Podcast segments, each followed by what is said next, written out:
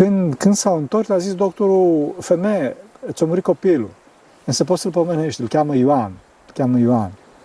Și femeia s-a blocat și a spus, domn doctor, să știți că e de la Dumnezeu.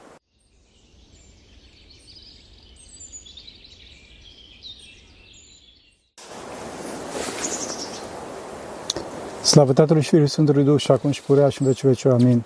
Pentru rugăciunea Sfinților Părinților noștri, Doamne, Iisus Hristos, Fiul lui Dumnezeu, miluiește pe noi. Amin. Astăzi o să vorbim despre un eveniment, uh, despre o slujbă, de fapt, foarte periculoasă. Când spun foarte periculoasă, mă refer din punct de vedere al diavolului, desigur, fraților.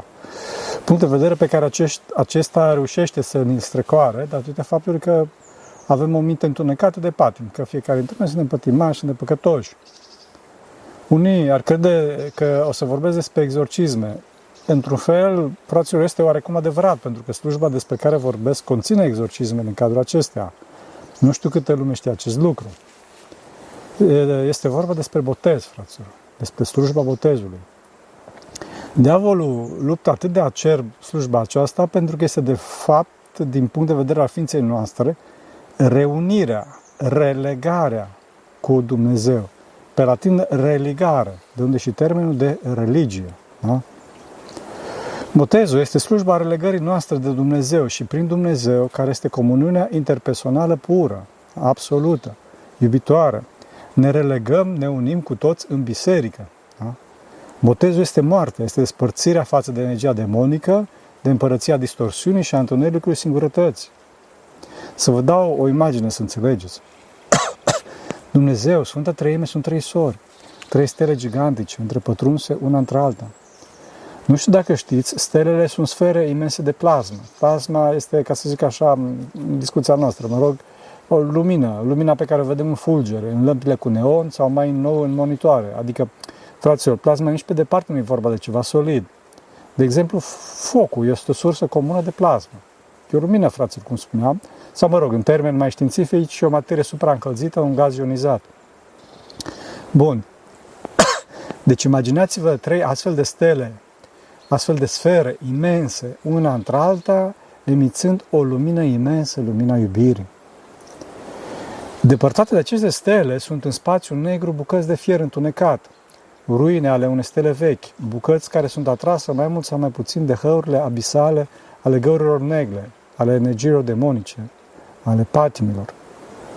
Botezul este modalitatea prin care aceste bucăți de fier contorsionat se desprinde magnetismul găurilor negre și se contopesc în lumina iubitoare a stelelor inteligente. Devin una, înțelegeți? Fierul rămâne fier, steaua rămâne stea, plasma rămâne plasmă, însă fierul capătă proprietățile plasmei, adică este cald, este luminos, maleabil, lichid, flexibil, se poate uni cu tot și cu toate celelalte bucăți în lumina iubirii dumnezeiești, a flexibilității smereniei. Asta este viața oamenilor, pentru că noi suntem făcuți după chipul și asemănarea Sfinte Trăimi, structura supremei iubiri, structura supremei uniri. Vedeți că botezul este începutul unirii, poarta unirii, poarta împărtășirii, poarta comunicării și a comunicării. Din cauza asta, botezul se face prin trei afundări, în numele Sfintei Trăimi, adică se accentuează în mod absolut dimensiunea comunitară, dimensiunea unitară a bisericii. Biserica este unitară prin excelență, fraților. Unitatea nu este doar o caracteristică a bisericii, ci însăși ființa ei. Ca să accentuez și mai mult, unitatea provine din lumina iubirii și nu din singurarea unei forțe dictatoriale. Pentru că vorbim despre moartea ace- lumii acestea, moartea din lumea întunecată a singurării, înseamnă că trebuie să dispărăm din lumea aceasta, da? Această moarte este simbolizată prin afundare și acest simbol nu este o o metaforă, frate, este ceva foarte concret. La botez se întâmplă această moarte prin afundare, da? nu din punct de vedere trupesc, ci din punct de vedere duhovnicesc. Și datorită faptului că sufletul este mult mai important decât trupul, desigur că și moartea, aceasta bine plăcută a lui Dumnezeu, este mult mai importantă decât uh, uh, moartea trupului, da? care o să fie la sfârșit. Dar dacă sufletul nu moare lumea acestea, atunci nu va putea să vieze pentru viața viitoare, decât foarte dificil. Dumnezeu știe. Înțelegeți? Deci botezul este capital, fraților. E, deci moartea asta care este simbolizată prin afundare și ca să trebuie, trebuie să înviem, cum spuneam, prin ridicarea din apă. Și ca să nu înviem tot în singurătate, ridicarea din apă și deci, mă rog, și afundarea este întrăită, întrăită. Chiar și cuvântul botez, vaptisi în greacă, înseamnă afundare, scufundare. Înțelegeți? Vedeți că botezul este intrarea, afundarea în unitatea de viață făcătoare și eliberarea de sub imperiul singurătății. Această trecere de la moarte la viață este simbolizată și mai accentuat de apa în care suntem omorâți, să zic așa, afundați și din care ieșim, adică înviem. De ce în apă? Pentru că, fraților, apa, trupește vorbind, ne dă viață, nu?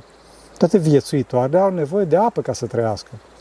Nu este din câte știu un aliment, o mâncare care, să zic așa, să fie universal, valabil pentru toate viețuitoarele.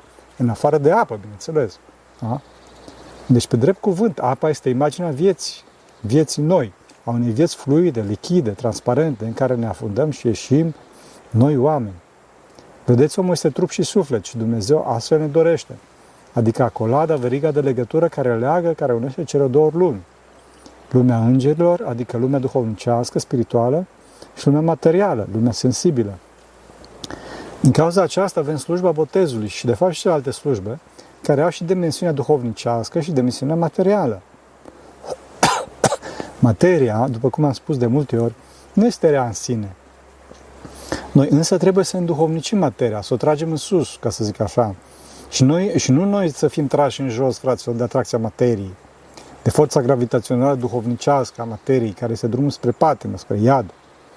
Vedeți aici un lucru foarte interesant. Avem mai întâi sărbătoarea circumciderii Domnului, adică a tăierii împrejur și după aceea a botezului. Sărbătoarea tăierii împrejur este sărbătoarea tăierii împrejur a cărnii, fraților.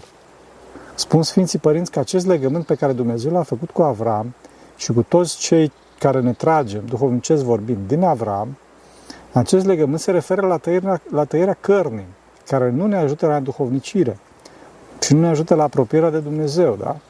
Și prin faptul că o tăiem, o jerfim, iubirea lui Dumnezeu. Aceasta duhovnicește vorbind, carnea se spiritualizează, mă rog, la nivelul legii vechi, a Vechiului Testament, care, după cum știm, e o, pre, o preînchipuire a legii celei noi, cele adevărate, a Noului Testament. E, și la scurt timp de la sărbătoare tăieri împrejur, prima sărbătoare de fapt care vine după, ca și o continuare a acestea, este sărbătoarea lepădării totale de plăcerea de carne. Da? Prin înduhovnicirea ei sărbătoarea omorârii omului celui vechi, adică sărbătoarea botezului, prin care ne dezicem de omul cel vechi, de influența satanei, de diavolul și de lucrările lui. Din, din cauza asta există în slujba botezului lepătării de satană, de satană și exorcismele. Iar pe de altă parte, mărturisirea unirii cu Hristos. Da? Din cauza asta, cum spuneam, diavolul urăște această slujbă la maxim și încearcă să o denatureze cu orice chip sau, dacă poate, Încearcă să ne facem, să o facem cât mai târziu. Cât mai târziu cu putință sau chiar deloc. Tocmai din această cauză, fraților, din cauza luptei acerbe a, a vrăjmașului, încă din primele secole ale creștinismului, vedem că biserica, luminată de Duhul Sfânt, a, a început să boteze bebelușe, fraților. Adică copiii de vârstă foarte mică. Chiar de la început, cum spuneam, și asta pentru că Duhul Sfânt, care este în biserică, nu dorește să lase pe om, fraților, sub influențe demonice, ci să, ci să scoată, scoate cât de repede posibil de acolo. Vedem chiar și în Sfânta Scriptură, în capitolul botezului, cum se numește, din Faptele Apostolilor, la capitolul 16, fraților, cu Sfântul Apostol Pavel a botezat toată casa Lidiei și a unui temnicer, care, mă rog, îl ținuse închis și pe, și pe Sfântul Apostol Sila. De asemenea, Sfântul Pavel mai vorbește și în prima epistolă către Corinteni, chiar la început, că a botezat toată casa lui Ștefanaz. Ei, fraților, când spune asta, spune că, desigur, a botezat și pe copii și chiar și pe sclavi, pentru că toți aceștia erau în casă, adică în familie. A, și ca să nu uit, casa lui Corneliu Sutajul, fraților. Ce clar că se botezau și copiii. Dincolo de Sfânta Scriptură, avem chiar din primele secol mărturia la Sfinții Părinți despre botezul copiilor. Cea mai veche fiind la Sfântul Irineu, da, în jurul anului 180. La Origen, adică în secolul III, deja se menționează că botezul copiilor mici este tradițional și obișnuit, chiar notând că de la apostol a luat această predanie. Da? Cum nu validez pe Origen din punct de vedere uh, dogmatic, care are greșelile lui, dar a fost un istoric fulminant, fulminant și mărturia lui este luată, această mărturia lui, istorică, este luată de toată biserica. De atunci Sfinții și dincolo de asta, de atunci Sfinții Părinți au vorbit în continuu pe tema asta. Chiar avem canoane de sinode ecumenice în care se vorbește despre asta. De exemplu, la sinodul Queen Sex există un, un canon, canonul 84, cred, care vorbește despre copiii găsiți, dar care nu mai există martori și nu se știe dacă sunt botezați sau nu. Canonul zice să se boteze, să se boteze numai decât, astfel încât nu carele cumva să lipsească aceștia de lumina botezului. Să mergeți. Asta spune biserica și cine nu spune astfel, în cel mai bun caz nu cunoaște istoria bisericii și în cel mai rău caz se pune contra cu Duhul Sfânt, care a lucrat în biserică vreme de atâta vreme. De fapt, este și evident, cum spuneam, de vreme ce botezul scoate afară energie demonică, energiile demonice, nu îl lași pe copil sub influențele astea ani de zile, ani de zile nu-l lași, da? Pentru că diavolul vrea să ca copilul să, rămână, copilul să rămână ani de zile sub influențe demonice. Da? E, și e și la mintea cocoșului, pentru că dacă, dacă se pune problema ca copilul să fie, să fie, cum îi spune, sub influențe demonice ani de zile, nu lași acolo. Da, până se umple de, de păcate, de aceste influențe. Este ca și cum l-ai lăsat pe copil neprotejat, fără anticorp, ani de zile, să se îmbolnăvească zicând că lași tu ca părinte să hotărască el singur când o fi mare, dacă o să facă bine sau nu. Fraților, să mergeți. O variantă mai subtilă a acestei înșelări diavolești apare atunci când oamenii zic hai să nu-l botezăm acum că e micuț, să mai crească puțin el. Da? Nu foarte mult, însă, însă destul de mult atunci când să nu mai încapă în cristelniță sau să se prindă cu mâine de cristelniță astfel încât să nu mai poată să fie afundat. Fraților, copiii trebuie să fie afundați și mai ales ca să fim foarte clar, mă repet, trebuie să fie afundați de trei ori în numele Sfinte Trăim, în numele Unității, cum spuneam. Trebuie să murim cu totul lumea acestea, să ne scufundăm, pentru că lumea aceasta într cel rău zace, după cum spune Sfântul Ioan Teologul. Da, ok, noi zicem că ne place lumea asta și chiar dacă nu o zicem, o trăim în inima noastră. Însă asta este dăunător pentru noi, fraților, de fapt chiar mortal. Și trebuie să știți, fraților, că asta ne duce în iad. Dacă în clipa în care murim, iubim noi aceasta mai mult decât cele cerești, această iubire, acest, acest lipici ne, lipsește, ne lipește, fraților, de fapt de iad și ne lipsește de împărăția cerurilor. Pentru că iadul, după cum am spus de foarte multe ori, este maximizarea în veșnicie a dorințelor neîmplinite. După moarte nu mai există această lume, nu mai există trupul material și dincolo de asta, materia nu poate să împlinească niciodată persoana. Niciodată o dorință materială nu poate să împlinească și să odihnească sufletul și asta trebuie tăiat, trebuie omorât întâi de toate prin botez. Dacă nu credeți și nu-l faceți, voi vă chinuiți, fraților. Voi vă osândiți, da? De fapt, asta e credința. Să facem cum ne spune Dumnezeu, prin biserică, prin consensul Sfinților Părinți. Și nu după cum ne fumegăm mintea, fraților, cu drag vă spun, după cum ne gândim fiecare dintre noi că ar fi bine.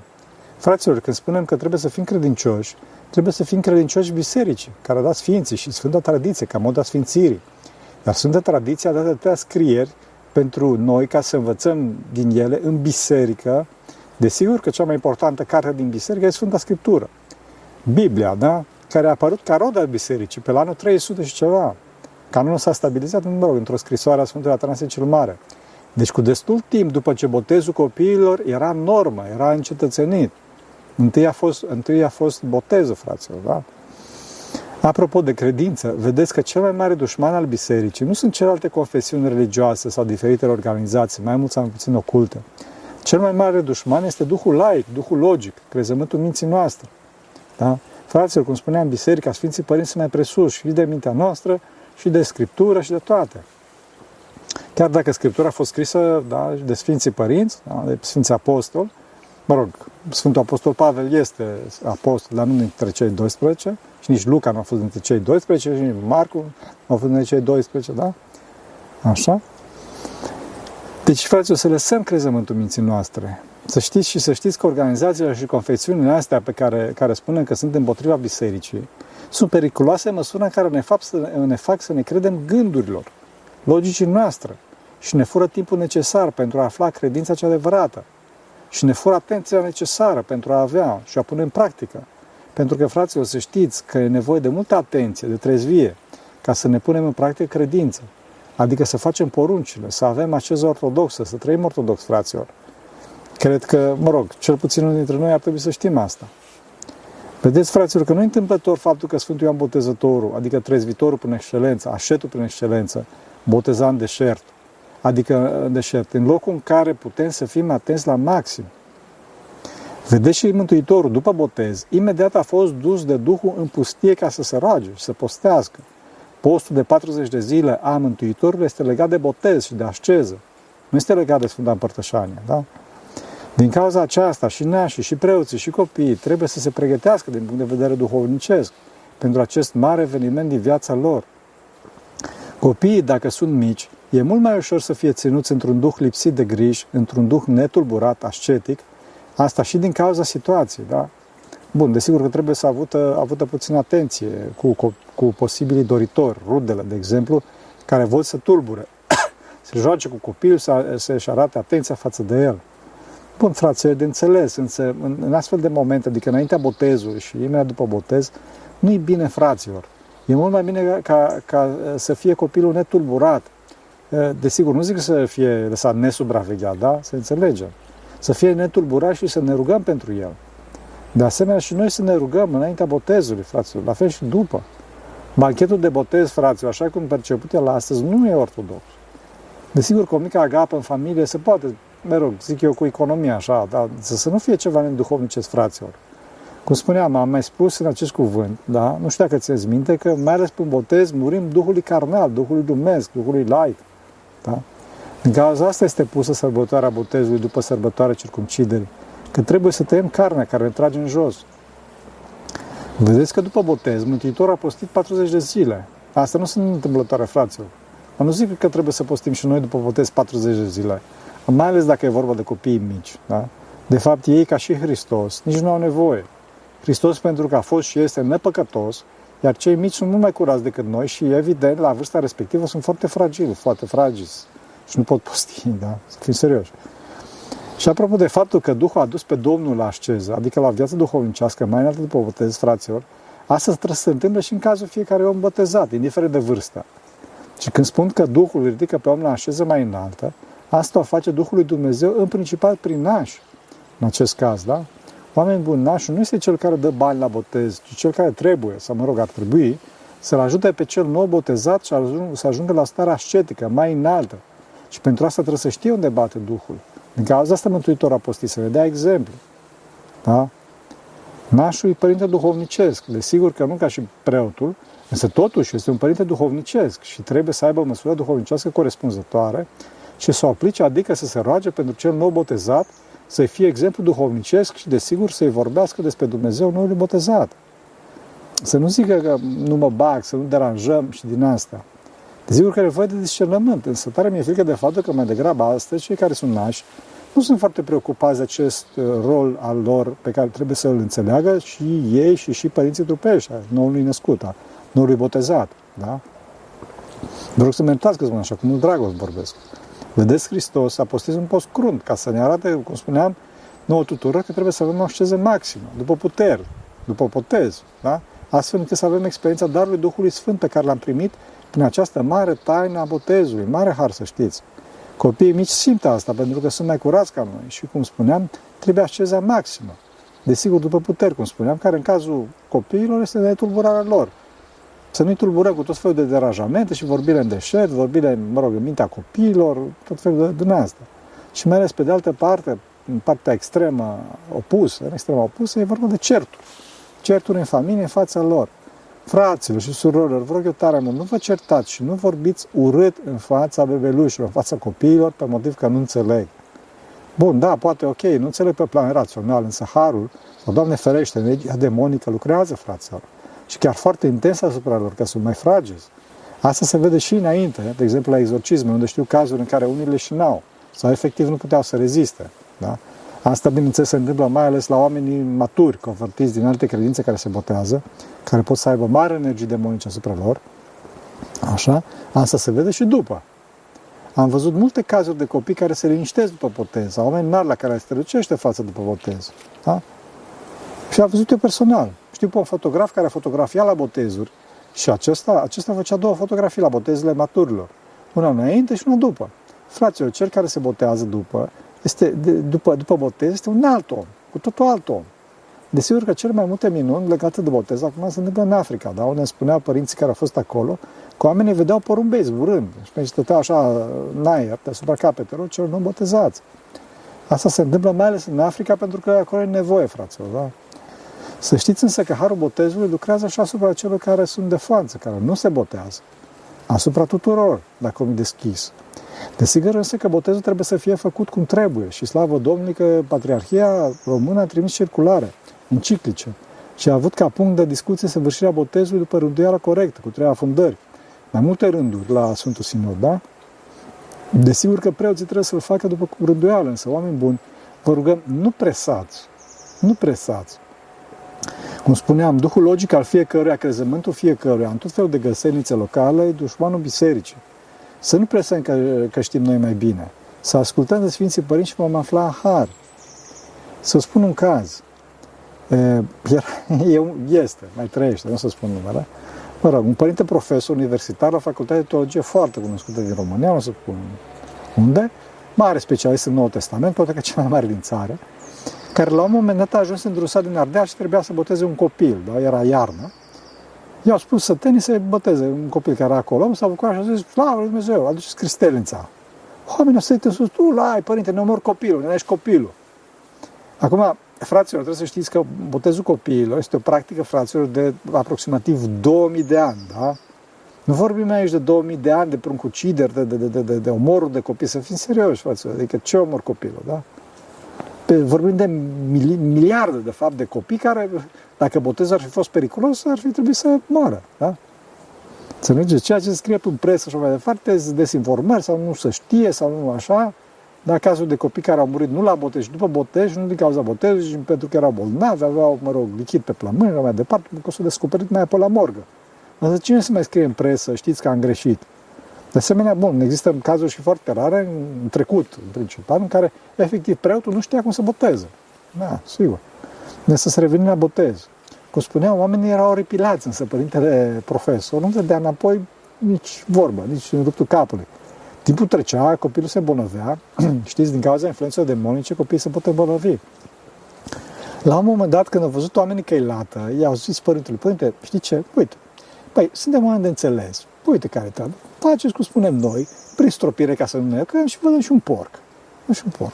Și părintele a zis, nu, nici vorbă. Tu, nu e bolnav, nu e o situație extremă, nu e cazul. Ce părinte, uite că treaba. Și nu, nu a dat înapoi părintele. Și ăștia s-au sfătuit între ei și au zis, că dacă se întâmplă ceva cu copilul, îl omorâm. Pe preot, bineînțeles, da? Să înțelegem. Și ăștia, deci au adus cristența și toți erau cu securile acolo, că dacă se întâmplă ceva, îi tai capul părintelui. A fost, o, a fost un botez, fraților, ce să vezi, ca și și Gaza. E, și la sfârșit, toți sătenii de acolo au simțit un asemenea har și asemenea bucurie de la, de la harul Duhului Sfânt pogorât prin slujba botezului, că au zis la, zis la părinte profesor, părinte, no, dăm încolo, așa se faci totdeauna și vă dă și porcul. Dă și porcul. Înțelegeți? E un har foarte mare. Prin stropirea fraților pogorământ. Se face numai în situații speciale. Desigur, bun, trebuie să știți că în situații speciale, dacă copilul e în pericol de moarte, atunci oricine poate să facă botezul, da? orice, orice ortodox. Se ia apă, da? Sau dacă nu este apă, se ia nisip sau chiar în aer, fraților. Și se rostește formula. formula. Se botează robul Dumnezeu numele, care să iei Ion, Petre, Maria, așa, numele Tatălui, Fiului și Sfântului Duh. Amin. Da? Să știți că multe suflete s-au mântuit așa. Să spun un caz. Era un preot ginecolog care, în loc să avorteze, boteza pe copii care erau în pericol de moarte cu botezul de urgență. Da, și era un cuplu care avea, aveau copilul cu mari probleme la naștere și s-au dus la starea civilă ca să-l înscrie. Când, când s-au întors, a zis doctorul, femeie, ți-a murit copilul. Însă poți să-l pomenești, îl cheamă Ioan. Îl cheamă Ioan. Și femeia s-a blocat și a spus, domn doctor, să știți că e de la Dumnezeu. Să știți că e de la Dumnezeu. Pentru că noi am fost la starea civilă acolo și e, discutam despre faptul că avem mari probleme cu copilul și la un moment dat s-a răstit la noi funcționarul de acolo, cum îl cheamă? Și noi am vrut să zicem Ștefan.